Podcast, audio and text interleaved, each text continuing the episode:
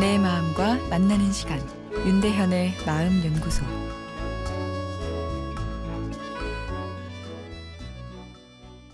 안녕하세요. 월요일 윤대현의 마음 연구소입니다. 아, 오늘은 남에게 속을 털어놓는 게 좋은 건가요? 아, 란 사연입니다.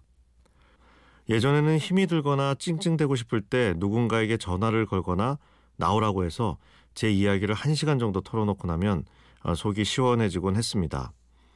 그런데 지금은 힘이 들거나 슬픈 일이 있어도 누군가에게 말하는 것조차 힘에 붙여 그것들을 그냥 마음에 담아둔 채로 시간을 흘려 보냅니다. 남에게 말한다는 게 듣는 사람도 힘들고 또 말해봤자 득이 될 게 없다는 생각이 들어서인데요. 제가 힘든 일을 예전처럼 남에게 털어놓는 게 더 나은 걸까요? 아니면 지금처럼 담아둔 채로 어, 그렇게 시간이 지나가는 게 더 나은 걸까요? 어, 행복과학 연구 결과를 보면 행복을 결정하는 중요한 요인 중에 하나가 내 마음을 털어놓을 수 있는 친구가 있는가인데요. 마음을 털어놓느냐 아니냐가 아니라 그럴 수 있는 친구가 있느냐 없느냐가 더 중요하다는 것이죠. 아, 물론 기본적으로 쌓인 감정은 안으로 구겨 넣는 것보다는 밖으로 끄집어내 표현하는 것이 마음 건강에 좋습니다. 아, 이를 환기라 하는데요. 마음의 감정을 외부와 연결해 환기시킨다는 거죠. 어, 그런데 감정은 전염성을 갖고 있어 나는 감정을 풀어내지만 그것을 듣는 상대방은 그만큼 부정적인 감정을 자신의 안쪽으로 가지고 들어오게 됩니다.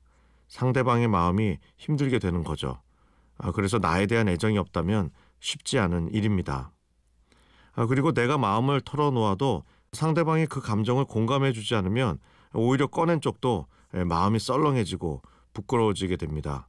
위로받고 싶어 마음을 드러냈는데 예, 찬바람만 휘잉 부는 아, 꼴이 되니까요.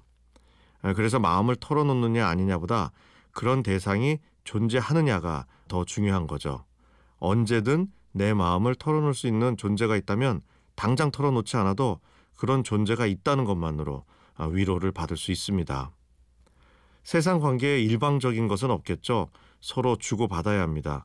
그것이 우정이고 사랑이겠죠.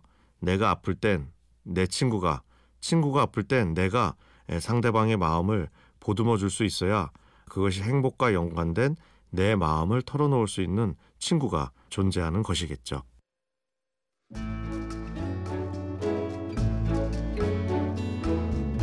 윤대현의 마음연구소 지금까지 정신건강의학과 전문의 윤대현 교수였습니다.